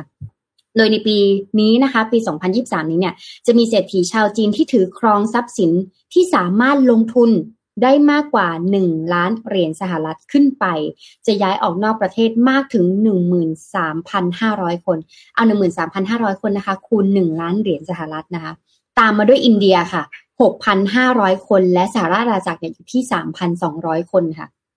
สำหรับสาเหตุหลักนี้นะคะ เป็นปัจจัยที่เหล่าเศรษฐีจีนเหล่านี้เนี่ยจะต้องตัดสินใจย้ายถิ่นฐานก็มาจากนโยบาย รุ่งเรืองเพราะร่วมกันหรือ Common Prosperity นะคะของรัฐบาลสีจิ้นผิง ที่ผลักดันให้เหล่าเศรษฐีจีนเนี่ยเริ่มมองหาลู่ทางที่จะย้ายถิ่นฐานไปหลายประเทศ เช่น สิงคโปร์เป็นต้นนะคะ คือรัฐบาลจีนเขาสนับสนุนนะ ว่าออกไปเถอะเศรษฐีออกไปออกไปนะคะ และตั้งแต่หลังปี 2017 เป็นต้นมานะคะเศรษฐกิจจีนเนี่ยเติบโตในอัตราที่ช้าลงเมื่อเทียบกับช่วงศตวรรษที่ช่วงศตวรรษที่ 2000 นะคะ โดยเฉพาะอย่างยิ่งกลุ่มคนระดับสูง ที่สินทรัพย์ของคนกลุ่มนี้เนี่ยได้รับผลกระทบโดยตรงนะคะ จากเศรษฐกิจจีนที่ชะลอตัวลง ขณะเดียวกันการย้ายออกประเทศของกลุ่มเศรษฐีจีนเนี่ยจะยิ่งส่งผลเสียต่อเศรษฐกิจของจีนที่กำลังอยู่ในจุดเสี่ยง จากหลายปัจจัยรวมไปถึงอัตราการเกิดของประชากรที่ต่ำลงด้วยนะคะ และความตึงเครียดทางด้านภูมิรัฐศาสตร์ในปัจจุบันอย่างที่นนท์ได้พูดไปเมื่อกี้นะคะ ก็ส่งผลให้เศรษฐีจีนก็อาจจะไม่อยู่ในประเทศเขา แต่อันนี้ก็เป็นสิ่งที่น่าสนใจนะ เช่น รัฐบาลบอกว่า เออเศรษฐีไปเถอะย้ายประเทศไปเถอะไปสิงคโปร์เถอะ แต่พอออกไป ก็เศรษฐกิจก็ไม่ได้ดีขึ้นเนี่ย ก็จะดิ่งลงเนี้ยแล้วก็ต้องมามาติดตามกันนะคะ หรือบางทีเขาอาจจะมาลงทุนในบ้านเราก็ได้ เพราะว่าบ้านเราเป็นเมืองแห่งการเวลคัมทุกชนชาติ โดยเฉพาะรัชดาบางทีเศรษฐ จีนอาจจะมาอยู่บ้านเราอาจจะมาทำธุรกิจบ้านเรา เพราะว่าอาต้องบอกกันว่าพื้นฐานคนจีนเขาชอบทำงานอยู่แล้วถูกไหมอ่า เขาเป็นคนขยันอยู่แล้วอะไรอย่างเงี้ย เพราะฉะนั้นเนี่ยการที่เขามาเขาจะมาพักผ่อนหรอถ้าเขาย้ายมาเมืองไทยอะเขาไม่ได้แล้วยิ่งถ้าเกิดเป็นเศรษฐีอะทุกอย่างมันเป็นเงินเป็นทองไงเออออกนอกอยู่ประเทศเขาเศรษฐกิจชะลอตัว ถ้ามาประเทศเราเขาก็ต้องคาดหวังอยู่แล้วว่าเขาจะต้องเทคอะไรได้มากขึ้นถูกไหมดังนั้นเนี่ย ก็ลองดูว่ามันจะมีคอลแลบอะไรไหมในเมืองไทยบ้านเรากับบริษัทไหนไหม ที่จะทำให้เกิดการเติบโตเกิดขึ้นแล้วมีและใครจะมีส่วนได้ส่วนเสียกับสิ่งนี้ด้วยนะคะพอหลังๆ เนี่ย เริ่มมีร้านอาหารจีนใหญ่ ๆ มาเปิดแล้วเออ ใหญ่ๆคือเปิดแบบเปิดแบบชงฉางเลยนะใหญ่จริงๆนะใหญ่แบบใหญ่ใหญ่มากอะไรเงี้ยนั่นเนี่ย ก็ก็รอดูประเทศไทยอาจจะเป็นประเทศแบบประเทศที่สองของจีนก็ได้ หรือประเทศไทยอาจจะเปลี่ยนชื่อเป็นประเทศจีนก็ได้เพราะทุกที่มองไปที่ไหนก็มีแต่คนจีนไงก็ก็จริงครับก็จริงครับเออก็ อืมนั่นแหละครับ รอดูครับ รอดูครับเรื่องเรื่องจีนเนี่ย นี่มีคนพูดถึงเรื่องของจริงคนรวยจากจีน ย้ายไปสิงคโปร์ถ้ายังลงทุนในจีนรัฐบาลจีนก็ปล่อยไปนะจ๊ะพูดคนคนรวยไปสิงคโปร์แล้วนึกถึงหนังเรื่อง Crazy Rich Asian เออเออเออเหมือนกันดูเหมือนกันเพิ่งดูเพิ่งดูก็เลย ก็เลยแบบเออนึกถึงหนังเรื่องนั้นพอดีเพราะว่าเพิ่งมีโอกาสได้ดูสนุกนะหมายถึงว่ามันก็สนุกจริงๆอะมันก็แบบคือนนท์อะชอบดูหนังที่ฉายชีวิตของคนที่รวยแบบ รวยแบบรวยเร็วรวยไปเลย รวยเลเวลแบบแม็กซ์ไปเลยอะไรเงี้ย มันดูแบบว่า มันดูแล้วมันจอยดีดูแล้วแบบว่า มันดูแบบโหมันเวอร์ดีอะ เออ มันดีสัใจเออมันเออมันเออใช่ใช้คำนี้ มันดูแล้วมันสักใจ มันดูแล้วแบบแบบเออ มันต้องเลเวลนี้สิอะไรอย่างเงี้ยมันสะใจดีปิดตรงปิดตรงอะไรนะเขาพี่ลืมชื่อที่สิงคโปร์ปิดสวนดอกไม้ตรงนั้นอะการ์เด้นเดเบเพื่อจัดงานจัดงานแบบมันเกิดอะไรเงี้ยสะใจไหนอะใช่ไหมต้องสะใจสะใจสะใจถ้าเหมือนเอ่อบ้านเราเรื่องปิดห้างหนึ่งปิดห้างสมมติว่าปิดห้างเซ็นทรัลเวิลด์เพื่อจัดงานมันเกิดอะไรอย่างเงี้ย ต้องสะใจสะเน้นไม่เอาสะใจจริงอะสะหรือใจเอาสะใจจริง เอ่อเรื่องข่าวแมนยูนนท์ตามมาละไอเรื่องที่มีข่าวออกมาจากสื่อกาตาร์ว่าเนี่ย ถ้าว่าชีคจัสซิมมีการซื้อเทคโอเวอร์แมนยูสำเร็จเรียบร้อยแล้วเนี่ยอันนี้อันนี้เป็นข่าวปลอมนะครับ ยังไม่ใช่ยังไม่ใช่ข่าวจริงสักเท่าไหร่ แต่ว่าโอเคแหละมันก็เป็นข่าวที่เราติดตามกันมา ระยะเวลาค่อนข้างนานแล้วแฟนแมนยูก็อาจจะรอเรื่องนี้มาค่อนข้างนานแล้วเพราะว่าก็ต้องยอมรับเนาะว่าในช่วงยุคของตระกูลเอ่อเกลเซอร์หลาย ๆ คนก็อาจจะไม่ค่อยชอบสักเท่าไหร่ในมุมมองของการพัฒนาสโมสรหรือเคยในมุมมอง marketing มุมมองหนึ่งก็อาจจะมองว่าโอเคน่าสนใจ เพราะว่าแมนยูเองเนี่ยก็เป็นทีมหนึ่งที่ต้องบอกว่าประวัติศาสตร์ยาวนานและที่สำคัญก็คือ ถ้าเทียบกันกับหลาย ๆ ทีมนะ อันนี้เราพูดกันแบบว่าตรง ๆ เลยก็คือ แม้ว่าแมนยูจะไม่ได้ไป ถ้วยยูฟ่าแชมเปี้ยนส์ลีกถ้วย UCL อย่างเงี้ยถ้วยใหญ่ที่สุดของยุโรปเนี่ยนะครับ แต่ว่าก็ยังคงสามารถที่จะซื้อดึงดูดนักเตะที่มีชื่อเสียงเข้ามาได้ แต่ถ้าเทียบกันนะ เอาทีมตัวเองเนี่ยแหละสเปอร์เนี่ยแหละถ้าสมมติไม่ได้ไปถ้วยบอลยุโรปอย่างเงี้ย โอกาสที่จะดึงดูดนักเตะที่มีชื่อเสียงเข้ามาเนี่ยยากมาก เทียบกับสเปอร์ เทียบกับใครเดียนิวคาสเซิลอาร์เซนอลถ้าเราไปเทียบกันระหว่างกับแมนยูกับ ลิเวอร์พูลอย่างเงี้ย ความน่าดึงดูดที่จะดึงดูดนักเตะที่มีชื่อเสียงไป ถ้าตัวเองไม่ได้โควต้า UCL ไป มันก็ก็แตกต่างกันค่อนข้างชัดเจน เพราะฉะนั้นแมนยูก็ยังเป็นทีมที่น่าดึงดูดในเชิง marketing แต่ว่าในเชิงเรื่องของการพัฒนาสโมสรต่างๆ ก็อาจจะมีคำถามเนาะเราเห็นข่าวอย่างตอนช่วงที่คริสเตียโนโรนัลโดย้ายสโมสรไปเขาก็ด่าเรื่องฟ a ซิลิตี้ของสโมสรมาตั้งแต่ที่เขาย้ายออกไปตอนนู้นจนกลับมาอีกทีนึงอะ ทุกอย่างของแมนยูเหมือนเดิมเลย ซึ่งไม่ใช่เรื่องที่ดีนะ การที่กลับมาแล้วทุกอย่างเหมือนเดิมมันไม่ได้พัฒนาขึ้นมาอะไรเงี้ย แต่ว่าต้องรอติดตามครับว่าถ้าการเทคโอเวอร์เกิดขึ้นจริง ๆ แล้วเนี่ย มันจะมีดีลอะไรที่มาเหมือนแบบเซอร์ไพรส์แฟนแมนยูเหมือนเป็นแบบ welcome เจ้าของใหม่ไหมอะไรเงี้ยช่วงนี้ก็มีข่าวเอ่ออย่างคิมมินแจใช่ไหมครับ ที่เป็นเซนเตอร์แบ็กของนาโปลีแล้วก็มีข่าวของคีเลียนเอ็มบัปเป้ที่จะที่ล่าสุดมีข่าวว่าจะไม่ trigger สัญญา การต่อสัญญาเพิ่มเติมกับทีม PSG นะครับ ก็อันเนี้ยน่าสนใจเหมือนกัน ข่าวกีฬาช่วงนี้ แนะนำว่าค่อยๆค่อยๆฟังครับ เพราะว่ามันจะมีข่าวลือเยอะมาก โดยเฉพาะอย่างยิ่งกับแมนยูเนี่ยที่มีข่าวกับนักเตะประมาณห้าร้อยคนต่อ ต่อต่อตลาดซื้อขายทีหนึ่งมีข่าวเยอะมีข่าวกับนักเตะเข้าไปทั่วทั่วทั้งโลกอะนะครับแมนยูเนี่ยนะฮะ ก็แฟนแมนยูก็ต้องลุ้นหนักกันนิดนึงว่ากว่าจะได้นักเตะอะไรสักคนหนึ่งก็จะอาจจะต้องใช้เวลากันยาวนานกันนิดนึงนะครับ แต่ว่าเรื่องเออเรื่องค่าเหนื่อยเรื่องอะไรเงี้ยก็เป็นช่วงที่เป็นเรื่องที่หนักหน่วงเหมือนกัน ค่าเหนื่อยเนี่ยอาจจะต้องไปดูฝั่งของลีกลาลิก้านะลีกสเปนที่เขามีเพดานค่าเหนื่อยกัน ช่วงนี้บาร์ซ่าเองก็ cap เพดานค่าเหนื่อยก็ต้องปรับลดลงมาอีกแล้วล่าสุดประธานสโมสรเองก็ออกมาพูดถึงประเด็นเรื่องนี้เหมือนกันว่าจะต้องมีการปรับในเรื่องของ สโมสร ซึ่งเรื่องนี้ก็เป็นอีกเรื่องหนึ่งนะ ที่ทำให้สุดท้ายแล้วเมสซี่ไม่ได้ย้ายกลับไปที่บาร์เซโลนาด้วยเรื่องค่าเหนื่อยด้วยเรื่องอะไรต่างๆ ว่ามันอาจจะต้องมีการปรับเปลี่ยนนู่นนี่ค่อนข้างเยอะแต่ว่าน่าสนใจนะ ถ้าสุดท้ายแล้วเอ็มบัปเป้ย้ายมาที่แมนยูจริง ๆ เนี่ยก็น่าติดตามครับ น่าติดตามครับ รอดูครับ ช่วงนี้นนก็อ่านข่าวฟุตบอล ถ้าจะอ่านจริง ๆ ก็อ่านแต่เพจของเนี่ยแหละครับฟาบริซิโอโรมาโนที่เป็น journalist เป็นนักข่าว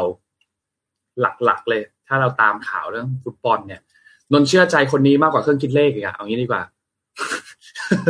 กดเครื่องคิดเลขบางทียังบวกบวกแล้วแบบเอ้ยมันถูกหรือผิดน้าอะไรอย่างเงี้ย แต่ถ้าคนนี้บอกว่า here we go แล้ว เราก็ค่อนข้างเชื่อว่า here we go จริง ๆนะครับ ก็ใครที่ตามข่าวฟุตบอลน่าจะรู้จักนักข่าวคนนี้กันอยู่แล้วแหละนะครับพี่อ้อมพาไปดูสรุป Morning Talk กันดีไหมครับ ได้เลย อ่า อยากให้ทีมงานช่วย list ขึ้นมานะ บอกว่าหูยบางทีค่าค่าเหนื่อยเป็นหลายร้อยล้าน เรามีค่าเหนื่อยไหมค่าเหนื่อยเราเท่าไหร่ดี ค่าเหนื่อยเราเป็นต่อเดือน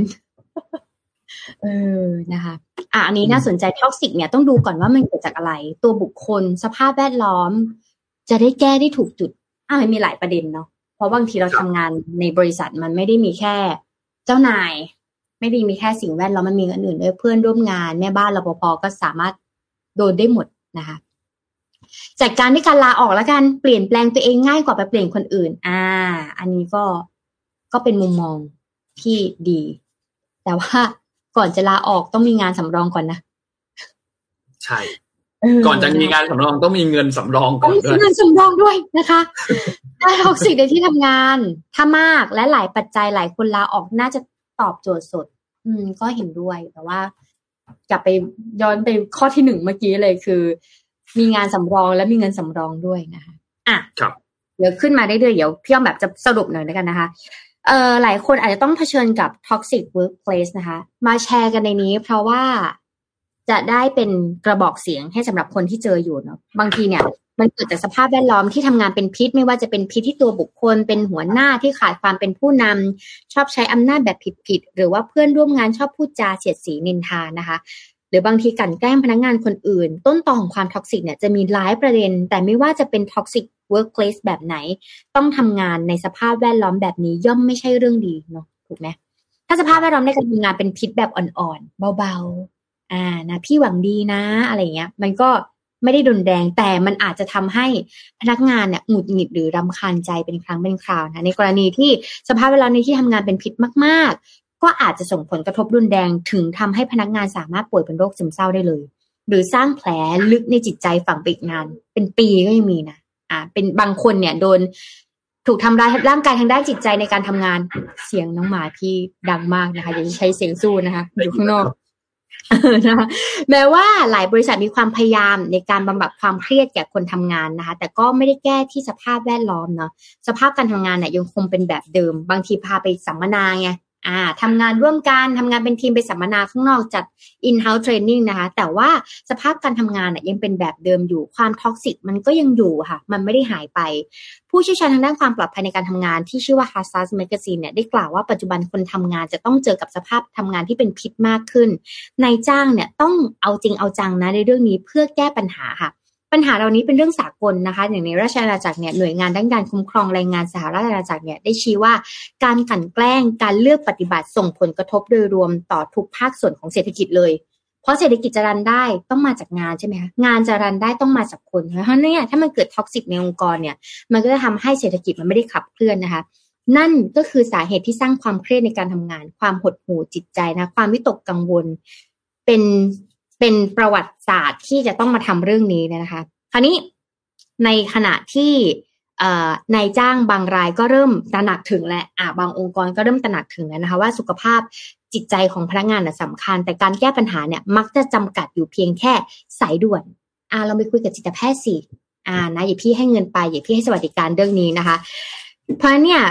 การให้คำแนะนำด้านสุขภาพจิตเนี่ยมันอาจจะเป็นเพียงแค่เล็กน้อยเนาะเพราะว่าต่อให้ไปแนะนำเจอนักจิตบำบัด กลับมาก็ต้องเจอที่ทำงานเหมือนเดิมอยู่ดี มันไม่มีการแก้ไขจริงจังนะคะ ในจ้างเนี่ยก็เลยมักจะอ้างว่าสวัสดิการดีๆสรรหาอาหารที่ดีต่อสุขภาพในโรงอาหารนะคะสนับสนุนให้พนักงานปั่นจักรยาน ออกไปออกไปออกกำลังกายสิหรือว่าเลิกสูบบุหรี่สินะคะ จะเป็นการแสดงให้เห็นให้เห็นถึงความห่วงใยต่อความเป็นอยู่ที่ดีของคนทำงานนะแต่ มันก็ยังไม่ใช่ทางออกที่ดีที่สุดค่ะ เพราะเนี่ยกลยุทธ์ที่จริงจังเพื่อลดปัญหาสุขภาพจิตใน แก่คนทำงานนี้เนี่ยมันต้องเริ่มต้นด้วยการระบุว่าอะไรบ้างที่เจออยู่ และมันเป็น toxic workplace list ออกมาเป็นข้อๆเลย ถ้าคนมีอะไรบ้าง ที่ทำงานมีอะไรบ้างนะคะ เพื่อจะลดและแก้ปัญหาที่ถูกจุดนะคะ solution แล้วกันสว่าย้อนกลับมาถามที่ตัวเราก่อนว่า ถ้าเราเนี่ยต้องทำงานอยู่ในบรรยากาศที่ท็อกซิกแต่มันไม่ได้ร้ายแรงจนเกินไป เช่น เพื่อนร่วมงานแอบนินทากันบ้างเล็กๆน้อย คนในบริษัทไม่ค่อยมีความกระตือรือร้นกันเท่าไหร่ หรือบางทีหัวหน้าอาจจะทำตัวไร้เหตุผลบ้างในบางครั้ง เราก็อาจจะเลือกที่จะมองข้ามไป ช่างมันเถอะ อ่า ช่างมันนะคะ ช่างมันเถอะนะคะ และคิดเสียว่าไม่มีออฟฟิศไหนที่ perfect หรอกนะคะ มันไม่มีออฟฟิศไหนที่มันจะไร้ที่ติทุกอย่าง ไม่ว่าจะเป็น Google Facebook Twitter เนี่ยมันไม่มีอะไรที่มัน perfect ไปสักทุกอย่างที่ คนจะ perfect หัวหน้าจะ perfect สวัสดิการทุกอย่างจะ perfect แล้วมันต้องมีเรื่องใดเรื่องหนึ่งที่มันไม่ค่อยโอเคนะคะถ้าภาพรวมของการทำงานเนี่ยยังอยู่ในระดับที่รับได้ พฤติกรรม toxic เนี่ยไม่ได้เกิดขึ้นบ่อย หรือมันไม่ได้กระทบกับงานจนแบบงานเราติดขัดมันมีปัญหามากๆเนี่ย เราก็ควรไปโฟกัสจุดที่ทำให้เรามีความสุขแล้วกัน อ่าถ้าหัวหน้าไม่ดีอย่างไรเพื่อนร่วมงานก็ดีนะคะ มองข้ามความ toxic ไปอย่าไปเก็บเอามาใส่ใจเพราะยิ่งเก็บมามันก็ยิ่งรู้สึกแย่ไงเพราะเราจะเหมือนถูกเหยื่อโดนถูกกระทำถูกไหมบางทีเนี่ยท่ามกลางสภาพแวดล้อมนะคะ จิตใจต่างๆ นี้เนี่ยเออมันก็อาจจะส่งผลนะคะ การมีเพื่อนร่วมงานที่ดีเนี่ย ก็สามารถที่จะแชร์และระบายได้ เอาไว้แชร์นะแต่ว่าถ้าระบายบ่อยๆก็อาจจะทำให้เพื่อนร่วมงานเรารู้สึกว่าเราอาจจะ toxic สำหรับเขาก็ได้นะ แล้วบางทีเนี่ย ถ้าเราแชร์แล้วเนี่ย เราไม่ควรจะเอาสิ่งที่เพื่อนเราแชร์ให้เราฟังอะไปพูดลับหลัง ไม่งั้นเราจะกลายเป็นคนที่สร้าง toxic ในองค์กรด้วยเหมือนกันนะคะ หรือบางทีเนี่ย ถ้าเรารู้สึกว่าคนคนนั้นแอบตัดสินเรา แล้ว เออเอาง่ายๆว่าถ้าอยู่กันแล้วมันแฮปปี้อะแต่ไม่ต้องทำร้ายจิตใจกันก็พอนะคะเพราะอย่างน้อยเนี่ย